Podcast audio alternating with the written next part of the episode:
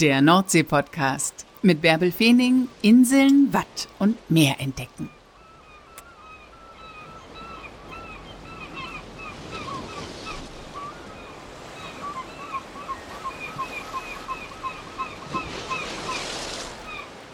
Moin und herzlich willkommen zur hundertvierunddreißigsten Folge des Nordsee-Podcasts, in der ich euch mal wieder mit ins Watt nehme und sogar auch ganz oft an den Himmel überm Wattenmeer. Denn da war Martin Stock häufig unterwegs und hat unvergleichliche Bilder vom Wattenmeer fotografiert. Martin Stock ist Biologe und Fotograf und leidenschaftlicher Wattenmeerliebhaber. Er hat lange im Nationalpark Schleswig-Holsteinisches Wattenmeer gearbeitet, ist inzwischen im Ruhestand und gibt jetzt Fotokurse auf Sylt, auf Amrum, an verschiedenen total reizvollen Wattenmeerorten und erklärt dort, worauf es ankommt, wenn man dieses große Nichts in Szene setzen will. Moin Martin. Hallo Bärbel. Wann warst du denn zuletzt am Meer oder wann warst du zuletzt im Watt? Oh, ich muss gestehen, das ist schon ein bisschen her. Es ist äh, im Januar gewesen, also schon in diesem Monat natürlich. Ja, es ist heute der letzte Tag ich im Januar. Deswegen ist es schon ein bisschen her.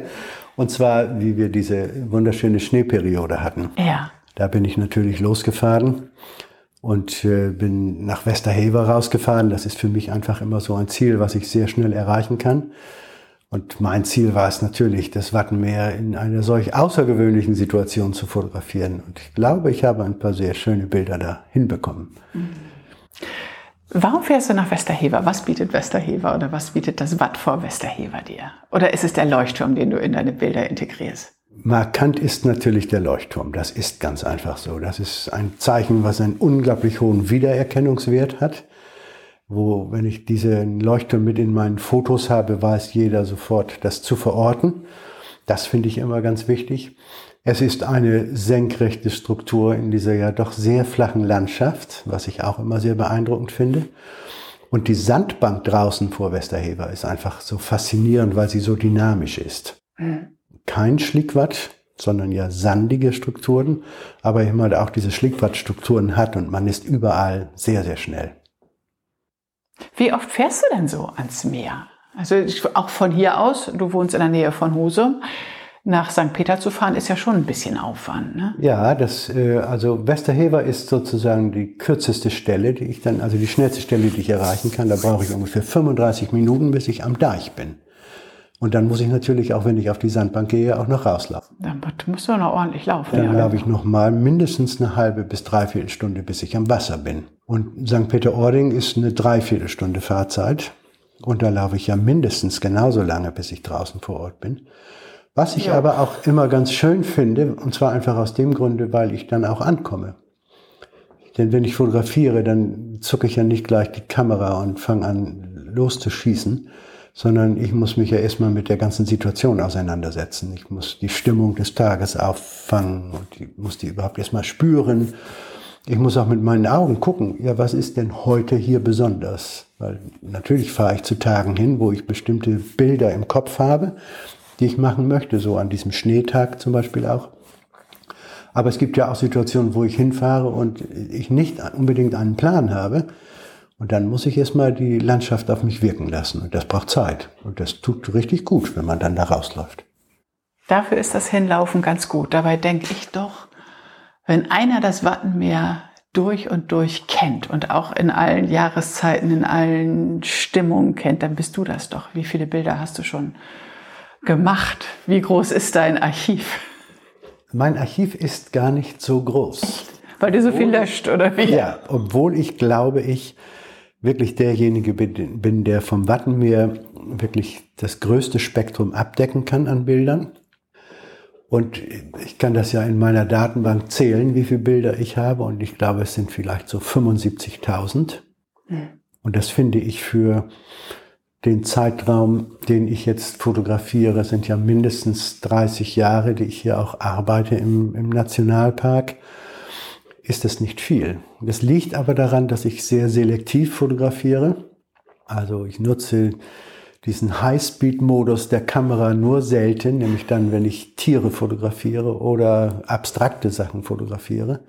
Aber ansonsten schaue ich relativ lange und es braucht auch relativ lange, bis mein Bild steht. Worauf achtest du, wenn du das Watt fotografieren willst? Hast du immer einen Plan oder gehst du nach Gefühl? Beides. Das Gefühl spielt eine große Rolle, weil ich ja mit meinen Bildern etwas vermitteln möchte. Ich möchte ja, dass die Eigenart des Wattenmeeres, das Charakteristische des Wattenmeeres, aber eben kombiniert mit dieser Gefühlswelt, die ja viele Menschen haben, wenn sie in dieser Landschaft sind, versuche ich in Bildern zu kombinieren. Das heißt, eigentlich habe ich immer eine Bildidee im Kopf und versuche dann sozusagen das Abgebildete mit dem Erlebten oder dem Möglichen zu Erlebenden in ein Bild zu bringen. Was ist denn die Eigenart des Wattenmeeres für dich? Für mich ist es natürlich diese Weite.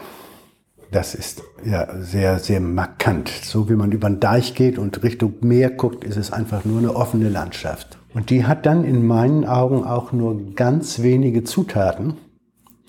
Eigentlich nur drei.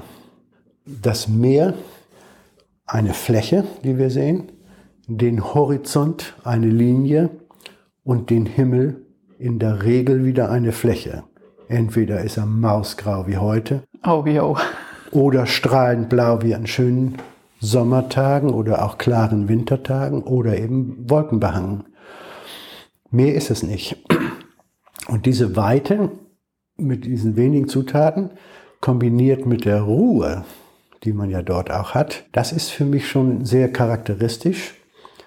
Und dann natürlich die Dynamik.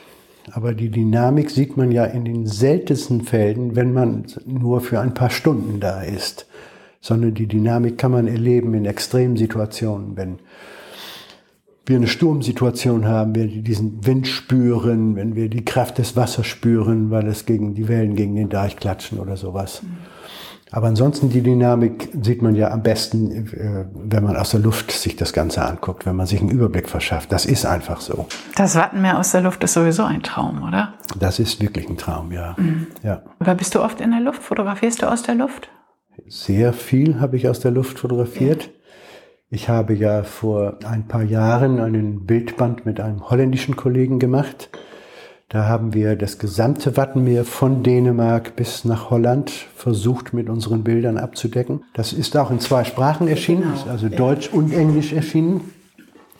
Und äh, da haben wir natürlich die markanten Sachen wie Priele, wie Wattflächen, wie der Lichterglanz, der sich natürlich dann zeigt und so weiter. Seid ihr da immer morgens und abends und wenn die Tide passte geflogen? Eigentlich oder? Immer zu verschiedenen Tageszeiten. Die Tide ist sehr entscheidend natürlich. Ja. Wenn man diese Wattflächen zeigen will, muss man gerne bei Niedrigwasser fliegen. Jo.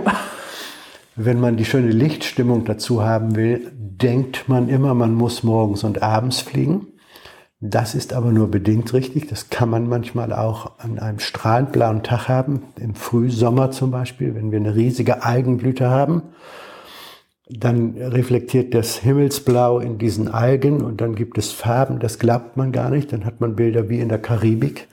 Natürlich ist es besonders schön, wenn man bei flachem Licht fliegt. Das Licht ist auch total entscheidend. Die Weite ist entscheidend im Wattenmeer. Ja, das Licht ist natürlich entscheidend. Ja. Und, und die Formenvielfalt und die Lebendigkeit im Wattenmeer natürlich. Also wenn man an die Vogelwelt denkt, für die das Wattenmeer ja auch damals mit ein ganz wesentlicher Grund gewesen ist, dass es Nationalpark geworden ist, mhm. aber auch, dass es Weltnaturerbe ja. geworden ist. Diese Vogelwelt dort zu erleben, das ist schon sehr, sehr faszinierend. Aber das ist auch schon, um das zu fotografieren, das ist schon, ist schon ein bisschen größerer Aufwand notwendig. Ja. Die Landschaft, da hat man Ruhe, kann man sein Stativ aufbauen und kann noch mal einen Meter nach rechts gehen. Bei Vögeln ist das schwierig. Da musst du leise sein, musst alles einrichten und... Möglichst oh. sich auch noch tarnen. Ach du meine Güte. Das ist ja auch noch. Wenn du so Austern, Fischer, Schwärme... Ja, dann muss man natürlich sich sehr, sehr vorsichtig denen nähern, weil man möchte ja nicht stören. Also es ist immer mein großes Ziel, dass meine Tiere, die ich fotografiere, nicht auffliegen. Und äh, jedenfalls nicht durch mich verursacht auffliegen. Und was ich sehr besonders schön finde, ist, dass sie mich angucken. Und dass ich nicht mehr Wie kriegst du das hin, dass sie dich angucken, Martin? Ja, ich nähere mich denen so oder lass die Tiere auf mich zukommen. Wenn ich selber getarnt bin, ist das ja gar kein Problem. Dann kriegen sie das ja nicht mit. Wie tarnst du dich? Meist einfach, indem ich so ein Netz über mich rüberwerfe. Das reicht vollkommen aus. Mhm. Manchmal genügt es schon, einfach flach auf dem Boden zu liegen an der Stelle. Das geht. Aber wegfliegen die Tiere von hinten, das sind keine schönen Fotos. Die möchte man nicht sehen. Das sieht jeder. Ah, da ist er zu dicht rangegangen. Die sind aufgeflogen und fliegen weg. Aber wenn ein Schwarm auf mich zufliegt, das ist ein komplett anderes Bild. Das ist auch eine ganz andere Nähe, die das Bild vermittelt. Wie lange musst du denn dafür am Strand liegen, auf der Sandbank liegen, unterm Netz? Das ist sehr, sehr unterschiedlich. Wenn man Sanderlinge fotografiert, dann habe ich mich noch nie getarnt. Dann hocke ich mich da einfach hin und dann warte ich, dann kommen die auf einen zu. Wenn man jetzt, was weiß ich, sagen wir mal, einen Säbelschnäbler fotografieren möchte bei der Nahrungssuche mit schönem Licht, dann liegt man da schon mal eine Stunde oder zwei oder auch drei.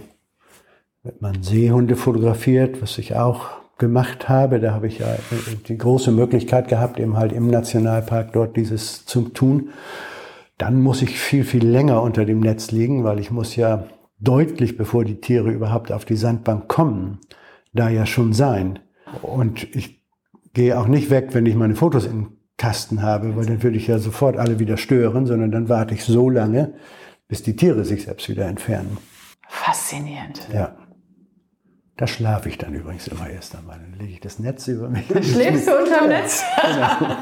Ja, es passiert ja nichts in der ersten Zeit. Es passiert ja wirklich nichts. Was ist deine liebste Jahreszeit? Also ich liebe schon sehr warme Sommerabende, das muss ich sagen. Wenn man dann so ganz alleine draußen auf dem, im Watt ist, das ist schon besonders schön, weil das auch so unbeschwert ist. Ich liebe aber auch den Sturm, das muss ich echt sagen. Also ich vergesse auch nie wieder die eine Situation. Ich habe in meinem gesamten Berufsleben ein einziges Mal das gehabt, dass der Ministerpräsident allen Mitarbeitern des Landes Schleswig-Holstein am Freitagmittag freigegeben hat. Bezahlt wurde der Tag bis zum Abend hin. Das war während Anatol. Das war ein starker Sturm. Ein sehr starker Wann Sturm. Wann war der? Anatol weiß ich gerade gar nicht. Nee, das, das Jahr weiß ich auch nicht mehr, müsste ja. ich nachgucken, ist ein paar Jahre zurück. Und ich hatte meine Kameraausrüstung dabei und ich bin dann, äh, hatte sogar eine Warthose mit und bin dann nach Sankt Peter-Ording gefahren und habe dann Sturm fotografiert, in der Brandung stehend sozusagen. Also zer, zerfallende Dünen oder äh, aufgelöste Dünen und so weiter. Konntest du dich da halten? Ich meine, nicht ja. ohne Grund hat der ja alle Mitarbeiter nach Hause geschickt und du fährst ja, dann in, in, ins Auge des Sturms sozusagen. Ich konnte mich halten. Ja, ja, ich ja. konnte mich halten, ja, ja.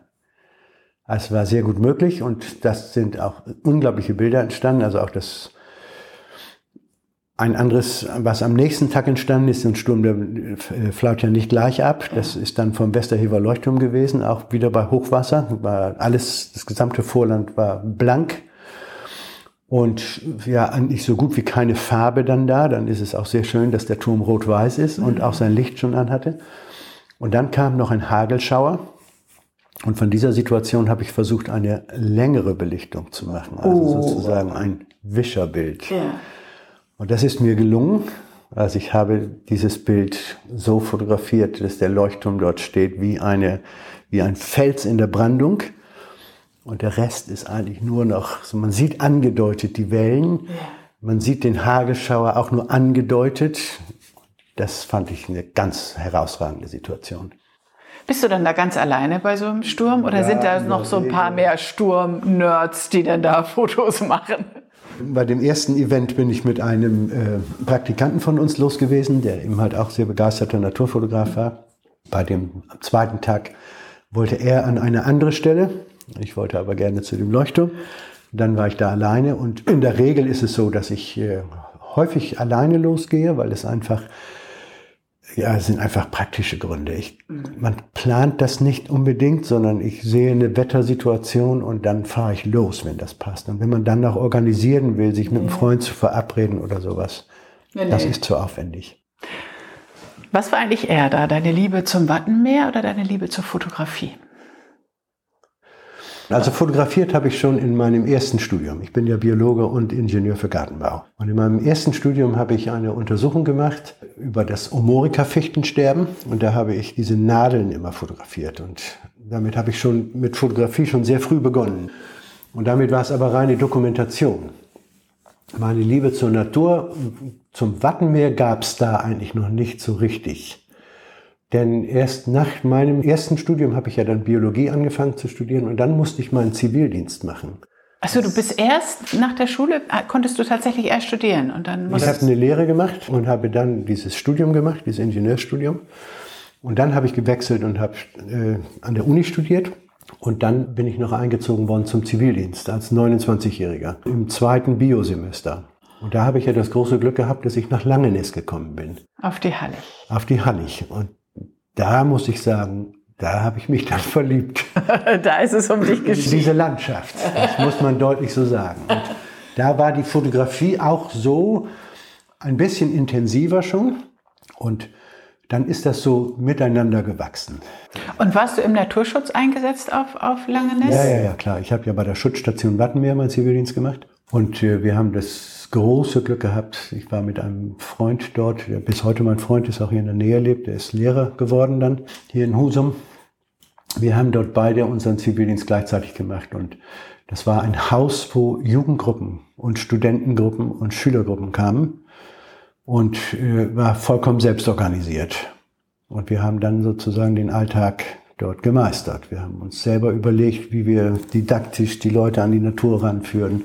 Klar gab es eine Salzwiesenführung und eine Vogelführung und eine Halligführung. Aber wir haben uns auch mit Käfern beschäftigt. Wir haben uns mit allen möglichen anderen Dingen beschäftigt. Mit Umweltverschmutzung natürlich, solche Sachen. Und das war einfach ein unglaublich wichtiger Punkt in meinem Leben, muss ich echt sagen. Ja. Hat sich wirklich die Weiche nochmal in eine ganz klare Richtung gestellt. Ist dir da das Wattenmeer erst richtig bewusst geworden? Ich meine, du kommst aus Wiener, ne? Das ist nicht weit zum Meer von da. Überhaupt nicht weit zum Meer. Ich habe einen Bezug zu Ems gehabt. Damals war sie ja noch nicht verbaut. Ich habe so ein kleines Bötchen da auch gehabt, weil es war von uns fußläufig zu Ems. Meine Eltern wohnen. Und da habe ich dann auch äh, mit dem Bötchen, ja, diese, diese, da gab es noch Priele damals, Seitenpriele, erkundet. Und wenn wir mal ins Wattenmeer gefahren sind, dann sind wir zur Bohr, Bohrinsel gefahren, im Dollart, weil man da baden konnte. Dixterhusen. Dixterhusen heißt das, glaube ich, ja. Genau. Und gegenüber sieht man die Industrieanlage von Emden oder die Hafenanlage von Emden. Ja. Das war mein Bezug zum Wattenmeer, viel mehr nicht. Den, der hat sich erst wirklich hier gelegt. Ihr seid nicht irgendwie nach Neuerlingersiel, Norden, Norddeich irgendwie nein, hingefahren und... Nein, Mann, wir haben mal Urlaub auf Borkum gemacht, aber dann immer auf der Strandseite. Als Kind, muss ich sagen, ne? Ja. Mit meinen Eltern. Und das Wattenmeer habe ich wirklich erst hier in Nordfriesland entdeckt und auch lieben gelernt, muss ich sagen. Dann habe ich ja Peter Prokosch kennengelernt vom W W F, der damals die Wattenmeerstelle hier geleitet hat. Und so ist es irgendwie alles zusammengewachsen. Und ich bin eben halt immer neugierig gewesen und ich bin auch immer offen gewesen. Wir haben also, wenn wir da unsere Exkursionen gemacht haben, zum Beispiel zum Richtung Amrum, da gibt es so einen riesen äh, Wattrücken, Schwinst-Nack heißt der, mhm. Der ist westlich von Langeneß Richtung Amrum, haben wir damals die, entdeckt, dass diese Schwertmuscheln, die da irgendwie ganz kurz vorher neu einge, sich hier eingenischt haben, dass die dort von Auslandfischern gefressen wurden. Und kein Mensch wusste, dass es überhaupt irgendeine Art gibt, die die hier frisst. Und im selben Jahr bin ich dann im September im Schelde-Gebiet gewesen, auf einer Wader Study Group Tagung, wo also die ganzen Wartvogelforscher der Welt zusammenkamen.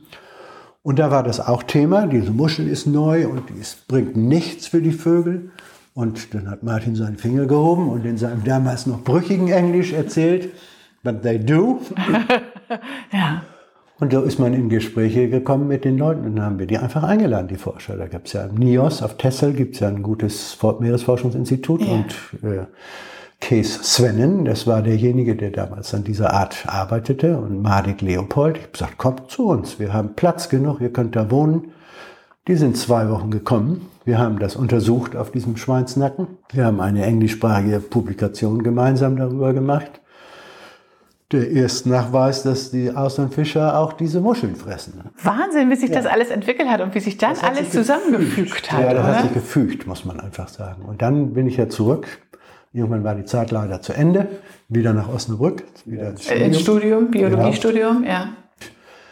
Habe das dann auch zu Ende gebracht, habe ja das große Glück gehabt, da auch zwei sehr tolle Förderer zu kriegen, eben Herbert Zuchi, der damals Tierökologie-Professor war, und Hans-Heiner Bergmann, Ethologe und Ornithologe.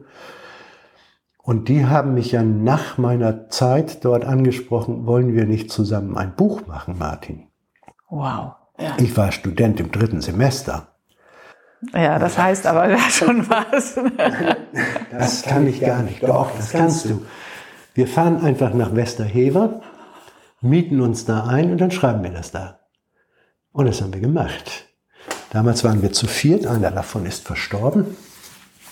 Und wir haben da gesessen und haben uns tagsüber inspirieren lassen. Und abends oder wann immer wir Zeit hatten, haben wir an diesem Buch geschrieben. Jeder sein Kapitelchen, haben das aufgeteilt.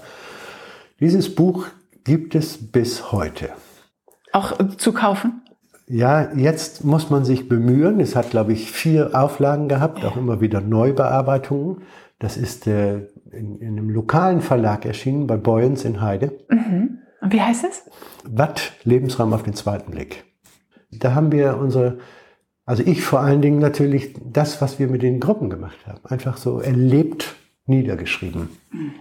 Und das haben alle möglichen Generationen nach mir, haben wir, das, haben wir denen das an die Hand gegeben und haben gesagt, lest euch das durch, dann könnt ihr hier eine, ein Jahr euren Zivildienst oder Freiwilligendienst machen, was auch immer ihr ganz gerne möchtet. Ne? Wahnsinn, das hast du im dritten Semester geschrieben, jetzt bist du im Ruhestand. Ja, also, dazwischen, dazwischen liegt ein Leben als äh, Biologe und Fotograf und eine Arbeit im Nationalpark Schleswig-Holsteinisches Wattenmeer. Genau. Mhm. Da habe ich ja dreißig Jahre gearbeitet. Ich bin ja noch eine dieser Generation, die sich nie beworben hat und die nur einmal in seinem Leben die Stelle gewechselt hat. Also meine erste Stelle hatte ich beim W W F ja. in Husum. Hat Peter Prokosch mich angerufen, während ich für meine Prüfungen lernte und unser erster Sohn gerade geboren werden sollte und die Schafe, die wir damals hatten, lammten. Du meine Güte, okay, und was für ein Glück. Alles auf die Reihe gekriegt, unser Sohn ist geboren, die Lämmer sind gekommen und ich habe die Prüfung geschafft und die Stelle gekriegt beim W W F. Das war ein Forschungsprojekt, diese große Ökosystemforschung, die mhm. ja gelaufen ist, da neunundachtzig bis sechsundneunzig. Und habe da ein Projekt gekriegt, wo es um den Einfluss von Störungen auf die Vogelwelt ging. Mhm. Und das ist dann letztendlich auch Inhalt meiner Promotion gewesen. Aber nach zwei Jahren kriegte ich dann einen Anruf von der Nationalparkverwaltung, ob ich denn nicht bei ihnen arbeiten wollte. Das ist mir am Anfang schwer gefallen, diese Entscheidung. Aber ich habe mich doch dafür entschieden und ich habe es nie bereut, weil ich natürlich einfach viel näher an Entscheidungen war. Und ich habe nie das Gefühl gehabt, dass ich an irgendwelchen Fesseln dort auf meinem Stuhl sitze. Sondern alle Ideen, die ich ins Leben gerufen habe, hingen ja auch viele mit Fotografie zusammen, mhm. habe ich realisieren können. Du hast nicht nur auf dem Stuhl gesessen, sondern du warst nach wie vor im Wattenmeer unterwegs. Ja, selbstverständlich. Also es begonnen hat es damit, dass ich äh, natürlich einfach sehr viel fotografiert habe und ja zweitausendzwei dieses Projekt Wandel im Watt ins Leben gerufen habe, wo wir ja jeden Tag ein Jahr lang zwölf Motive zeitgleich fotografiert haben. Du siehst eines hier davon, das ist das Bild am vierten Januar damals, was da gemacht worden ist. Ja. Dieses Motiv gibt es dreihundertfünfundsechzig Mal.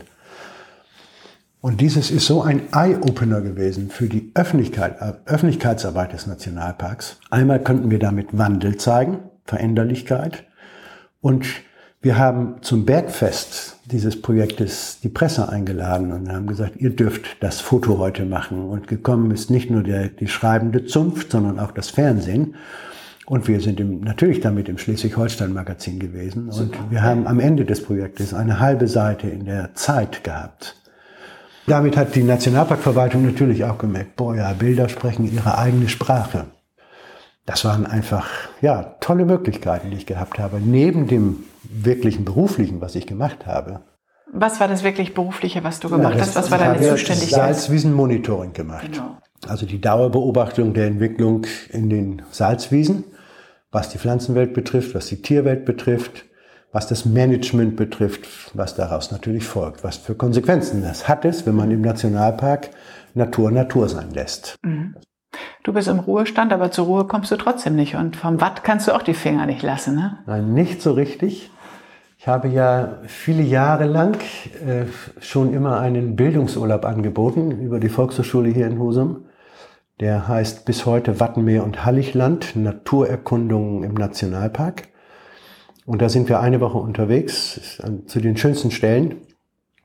Und da versuche ich den Leuten natürlich die Schönheit, Besonderheit, Schutzbedürftigkeit und Schutzwürdigkeit dieses Naturraumes näher zu bringen.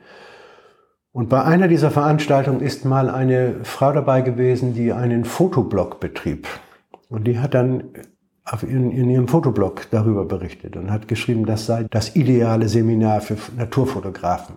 Und dann hatte ich ein Jahr eine Katastrophe. Ich hatte die Hälfte der Leute, die Natur erleben wollten, und die Hälfte der Leute, die fotografieren wollten. Ach so. Und das passt nicht zusammen. Überhaupt nicht. Die Nachfrage war damals schon so groß, dass ich schon zwei Kurse angeboten habe. Und dann habe ich mich entschieden, dieses eine Bildungsseminar weiterlaufen zu lassen und das andere zu einem Fotoworkshop zu machen. Und das sind in der Regel einwöchige Workshops, wo man dann, ich bin auf Langeneß gewesen, ich bin in Westerhever gewesen. Im Leuchtturm habt ihr da gewohnt, ne? Im Leuchtturm haben wir ja gewohnt, genau. Das geht jetzt im Moment gar nicht. Leider nicht. Ich hoffe, dass das bald wieder so sein wird. Ich bin auf Amrum, ich bin auf Sylt, und das mache ich jetzt auch ein bisschen mehr, weil ich jetzt ein bisschen mehr Zeit dafür habe. Und habe dann letztes Jahr erstmalig auch einen Workshop im Wald gemacht. Das ist auch so ein, ein Zufallsprodukt gewesen. Ich habe eine Reha machen müssen letztes Jahr, ja, und war dort in Mölln in einer Waldlandschaft, ja, im Frühjahr, im Mai, und habe dann auf den Spaziergängen, da hat man ja auch Zeit, habe ich meine Kamera mitgenommen mit einem Objektiv und hatte gedacht, nur dann fotografierst du mal ein bisschen Wald, und das war mir alles nur durcheinander und wirr und konnte dann nichts mit anfangen. Kein Horizont, keine Kein Horizont, Weite, keine Weite, Gestrüpp überall. Und dann habe ich erstmal angefangen und habe die Borke von den Bäumen fotografiert. Und habe daraus Tableaus gemacht, neun Bilder, drei mal drei. Und habe dieses erste Tableau Annäherung an den Wald eins genannt. Und habe das, wie man das heute so macht, auf sozialen Medien kundgetan. Und das hat viel Zuspruch gefunden. Und dann gab es Annäherung an den Wald zwei und drei. Immer wieder was anderes. Und dann habe ich das auch geschafft, Wälder zu finden, die aufgeräumt waren, wo das nicht so durcheinander war. Naja, ich liebe es einfach zu reduzieren auf das Wesentliche. Ja, wenn man aus dem Watt kommt, muss man das auch. Ja, das kann man aber auch in anderen Gebieten. Ja. Das habe ich jetzt auch gelernt. Und dann habe ich einfach angefangen, andere Bilder zu machen. Und darüber ist Geo auf mich aufmerksam geworden. Die wollten gerne diese Sachen für einen Artikel haben. Es ist leider nichts geworden, aber sie sind jedenfalls auf mich aufmerksam. Die Waldsachen, über die Waldsachen ja, sind sie ja, auf dich aufmerksam nein, geworden. Also die Waldsachen, da habe ich auch schon in Geo drin gehabt. Ja, okay. Ist nichts geworden, weil die Redaktion sich dann für was anderes entschieden hat, macht aber nichts. Ein bisschen später rief jemand anders an von einer anderen Akademie und fragte mich, ob ich nicht einen Masterclass-Kurs Waldfotografie machen möchte. Und dann habe ich nur gesagt, du, wir kennen uns lange, du weißt, dass ich im Watt nur fotografieren kann. Da meinte er, ja, das wüsste er, aber ich glaube, ich könnte auch im Wald. Wald statt Watt, Martin. Und so habe ich meinen ersten im Mai, in schönster Jahreszeit, diesen Waldkurs gemacht. Ist super toll gewesen mit den Leuten. Die haben wahnsinnig viel Spaß gehabt. Das ist richtig auf Zustimmung gestoßen. Und das haben die Leute gesagt, normalerweise machen sie Workshops und dann gehen sie fotografieren. Und bei meinen Workshops, ganz viel Energie stecke ich da rein, die vorzubereiten. Also bei den Wattenmeer-Workshops ist es natürlich am ausgearbeitetsten, weil ich die seit vielen Jahren mache. Da mache ich einen eigenen Vortrag über Gestaltung, über Bildgestaltung. Worauf kommt es denn dabei an, wenn man im Wattenmeer fotografieren will? Auf die Idee, die man im Kopf hat, was man denn überhaupt gerne zeigen möchte. Weil es ist ja eigentlich nichts. Genau. Man muss dieser Leere Gestalt geben. Das ist die große Kunst. Man muss sozusagen in der Leere dieser Landschaft Formen finden, Strukturen finden, Objekte finden, die man gestalten kann. Ich hatte das ja am Anfang gesagt, die minimalen Zutaten sind diese drei. Fläche, Linie, Fläche. Wenn man nur auf die Fläche guckt, dann muss man einfach gucken, was findet sich da. Liegt da eine Muschel, die ich gestaltend ins Bild aufnehmen kann? hat sich da ein kleiner Priel, ein kleines Rinnsal gebildet. Und so fange ich am liebsten klein an und öffne dann mehr für die Landschaft den Blick. Und dann baut man diese Bausteine sozusagen auch in das gesamte Bild mit hinein. Und was die meisten Leute machen, ist, dass sie einfach viel zu viel in ihre Bilder hineinnehmen. Man sieht nicht mal, was sie fotografieren wollen. So viel drumherum ist dabei. Und wer aus meinen Kursen rausgeht, das sind dann so, so Worte wie, oh, jetzt muss ich nochmal die Ecken checken. Okay. Also. Du bist jetzt bald in den nächsten Wochen und Monaten auf Sylt und auf Amrum. Ja, der erste Kurs ist jetzt auf Sylt zum Biekebrennen, genau in dieser Woche. Sind die alle schon voll eigentlich? Ja, die sind voll alle, ja. Bist du schon das ganze Jahr ausgebucht? Das kann ich jetzt noch nicht ganz genau sagen, weil die meisten Kurse laufen über Anbieter. Aber man kann die Termine auf deiner Website finden. Man kann alle Termine auf meiner Website finden. Da steht dann auch, wenn sie ausgebucht sind, weil die Rückmeldung kriege ich natürlich schon. Ja, du machst. Ich habe das ja, ich habe das auch einmal gedreht äh, vor Westerhever, genau. Waren wir mal in der ja, Gruppe. Ne? Da, ja, ja. Du machst das schon mit sehr viel Liebe zum Detail und nimmst dir Zeit für jeden Einzelnen und gehst auf ihn ja, ein. Ja, das ist auch wichtig. Obwohl das natürlich selbst in einer Gruppe von zwölf Teilnehmern, das ist sozusagen die Grenze, und die aber immer erreicht ist, mhm.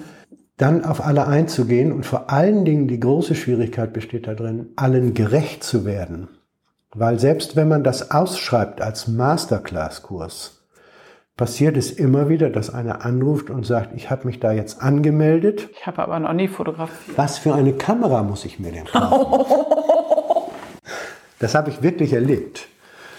Ich habe abschreckend reagiert, muss ich echt sagen. Ich habe ihm gesagt, du musst dir diese Profikamera kaufen mit den drei Objektiven. Der hätte irgendwie zehntausend Euro hinlegen müssen. Ich habe gedacht, das schreckt ihn ab. Hat er gekauft? Nein, nein. Er hat eine andere Kamera sich gekauft. Er ist da gewesen. Er hat super toll gesehen. Er hat viele gute Bilder gemacht, aber er musste natürlich ewig fragen.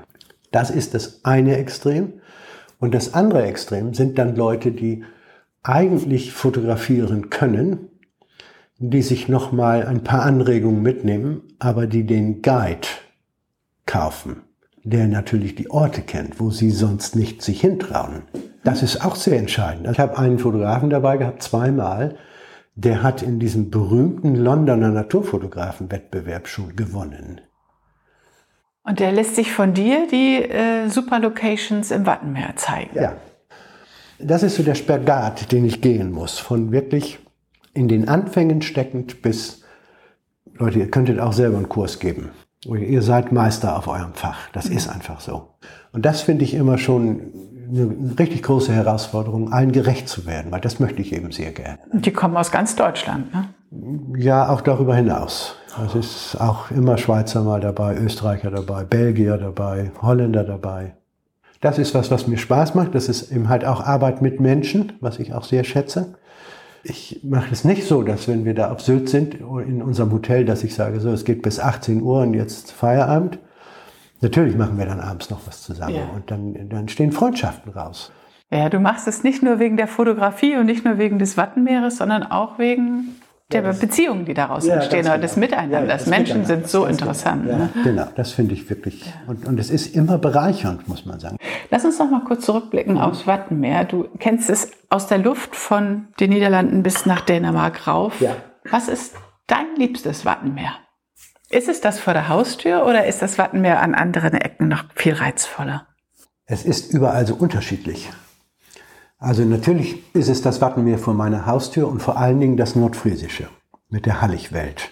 Das finde ich schon wirklich sehr besonders. Das ist ja nicht nur einzigartig im Wattenmeer, sondern weltweit einzigartig. Das finde ich sehr besonders. Dadurch hat es ja auch das Wattenmeer eine sehr große Tiefe und dadurch auch eine sehr große Formenvielfalt und Strukturvielfalt. Wenn man nach Dänemark geht, ist es auch sehr, sehr reizvoll. Dort ist es ja alles sehr sandig und alles viel seichter, wenn man überlegt, dieser riesige Sand vor dieser Insel Mandö, der da unendlich weit rausgeht, ist sehr, sehr besonders. Oder auch die dynamischen Bereiche um diese Halbinsel Skalling mit der kleinen Vogelinsel Langli, die dahinter liegt. Das sind sehr, sehr besondere Bereiche. Spiekeroog in Ostfriesland ist ein Traum, ja. Weil so unglaublich dynamisch. Schiermonik auch auf der holländischen Seite ist ein Traum. Wir haben gerade gestern Abend eine Ferienwohnung jetzt für die Insel Vlieland gebucht, weil die kenne ich noch gar nicht. Da ist die größte Sahara des Wattenmeeres. Die Hälfte der Insel ist ja reine Sand. Da kannst du mit dem Wieland-Express rausfahren. Das habe ich mal gedreht. Ja, das ist und der Wieland-Express, ich weiß gar nicht, warum es das bei uns noch nirgendwo gibt. Der Wieland-Express hat diese großen, großen Reifen. Ja. Und sie haben in diese Reifen ein Gedicht Nein. einschnitzen lassen. Und, so, und in den Spuren des Sandes Nein. ist ein Gedicht. Und das oh. wird... Jedes Mal, wenn die Reifen gewechselt werden, gibt es ein neues Gedicht, äh, was da im Sand hinterlassen wird. Und es gab irgendwie eine Vorgabe, wie viele Buchstaben, es ist fotografisch ein Traum, ja. wie viele Buchstaben äh, dieses Gedicht haben muss, damit es passt. Und, schöner Seitenaspekt, es gab auch mal einen Mann, der eine, einen Heiratsantrag für seine Frau in diesen oh. Reifen hat schnitzen lassen. Also das hat mir damals der... Arndt van Veen hieß er, ja. erzählt. Der war, saß damals da am Steuer, der macht das jetzt auch nicht mehr auf Vlieland, aber ey, total faszinierend. Dann hast du da diese endlose Sandwüste ja, ja. und dann ist da ein Gedicht am ja. Sand. Oh. Martin, du gibst, du gibst viele Workshops, mhm. aber das ist nicht alles. Man kann sich deine Bilder auch angucken. Man kann sich meine Bilder angucken. Im Moment gibt es eine große Ausstellung von mir äh, in Husum, im dortigen Kunstverein. Diese Ausstellung heißt Kunstformen des Meeres. Und das sind vierzig großformatige Bilder, fast jedes einen Quadratmeter groß. Und sie zeigen diese unglaubliche Vielfalt des Wattenmeeres aus der Luft. Und kann man die auch kaufen? Natürlich kann man diese Bilder auch kaufen. Also nicht aus der Ausstellung heraus, aber alle meine Bilder sind natürlich zu verkaufen, auch auf allen möglichen Druckmedien. Sei es auf Leinwand, wie wir es hier sehen, oder auf Aludibond oder hinter Acrylglas oder als Fine Art Print auf Hahnemühlepapier. Das ist ganz in dem Interesse des Betrachters. Du hast auch einen Shop auf deiner Website, oder? Nein, ich habe keinen Shop auf Nein. meiner Webseite. Ich liebe es, wenn ich einfach in Kontakt trete mit den Leuten und die mich anrufen oder mir eine E-Mail schreiben. Das findet man auf meiner Website. w w w punkt wattenmeerbilder punkt de Martin, und wann gehst du jetzt wieder ins Watt? Ich denke mal, die nächste Woche, in jedem Fall. Diese Woche war ich jetzt ein bisschen gehandicapt aus persönlichen Gründen hier, aber ich glaube, die nächste Woche muss ich einfach wieder los. Dieser Sturm, den wir jetzt ja gestern hatten, hat mich auch schon gereizt. Es war, glaube ich, auch ein Meter bis Meter fünfzig mehr Wasser. Aber die nächste Gelegenheit werde ich nutzen, um wieder rauszugehen. Danke, dass du uns heute mitgenommen hast ins Watt. Sehr, sehr gerne. Ja, da haben wir doch viel besprochen. Darf ich noch ein kleines eigenes Ding mit auf den Weg geben? Ja, es läuft noch. Ja, natürlich darfst du noch ein kleines eigenes Ding mit auf den Weg geben. Ich sag dir das mal, das ist ja immer besser, du fragst. Hörst du mich noch? Ich höre dich, natürlich. Was kommt denn jetzt? Vielleicht hast du davon mitgekriegt. Oh, Wunderwelt Wattenmeer. Ja, das ist ein, ein, ein Prachtband, der ist jetzt äh, ganz frisch erschienen und du siehst es auch hier außen schon drauf. Limitiert, achthundert. achthundert Exemplare davon geben. Es ist ein Buch, ein großformatiger Bildband in einem Schuber, wo jedes Exemplar signiert ist. Martin. In jedem Buch liegt ein Fine Art Print bei, von einem Luftbild von mir aus dem Wattenmeer, weil darin sieht man am allerschönsten, wie prächtig das Ganze ist. Und ich kann das nicht anders sagen, da bin ich auch ein bisschen stolz. Wenn ihr das sehen könntet, ne? Wo, wo ist diese Aufnahme entstanden? Das ist Warte, die Hallig Süderoog. Hallig Süderoog. Genau. Dann wunderschönen Prielverlauf im Vordergrund und dann so eine bisschen eher schlickige Fläche, dann die Hallig Süderoog und dann dahinter ja auch noch zu erkennen der Süderoog-Sand, diese riesengroße Sandbank da draußen. Super klasse. Ist das jetzt frisch erschienen? Das, das ist im Delius Klasing Verlag. Ganz genau, das ist frisch erschienen. Das ist jetzt zum Jahreswechsel auf den Markt gekommen. Wow, guckt ja. es euch an. Martin Stock, Tim Schröder, Wunderwelt Wattenmeer. Das. Exklusive Einblicke in einen faszinierenden Kosmos. Super klasse. Ich mach das jetzt mal. Oh. Aber wie schick, ne? Und wie wertig. Also. Ja. Man müsste jetzt so einen Unboxing-Film machen. So macht man das ja heute, ne? Ja, genau. Ah, Martin, wie traumhaft. Das ist das, was mich einfach fasziniert, ne? Dieses Licht, dieses Glitzerlicht, was man auf diesem Bild sieht, einfach. Ich fotografiere auch gerne im Gegenlicht natürlich. Dann diese Strukturvielfalt, diese feinen Verästelungen, wie dort immer kleinere Priele hineinfließen, wie diese Priele auch entstehen, sieht man. Das Priele entstehen beim ablaufenden Wasser, nicht wenn die, wenn die Flut kommt. Martin, danke. Noch mehr Watt. Sehr gerne. Ein Kilowatt. Ein Kilowatt, genau. Habe ich euch zu viel versprochen? Geht mal auf Martins Seite w w w punkt wattenmeerbilder punkt de und guckt euch seine unglaublichen Fotografien an. Seine Ausstellung Kunstformen des Meeres ist noch bis Mitte März, bis zum vierzehnten März im Husumer Rathaus zu sehen, und seine Bücher gibt es immer und überall. Wo auch immer ihr zuhört, lasst euch von dem Grau in Grau, das wir hier in Norddeutschland zumindest gerade haben, nicht beeindrucken. Lasst euch die gute Laune nicht nehmen und kommt einfach nächste Woche wieder mit mir ans Meer.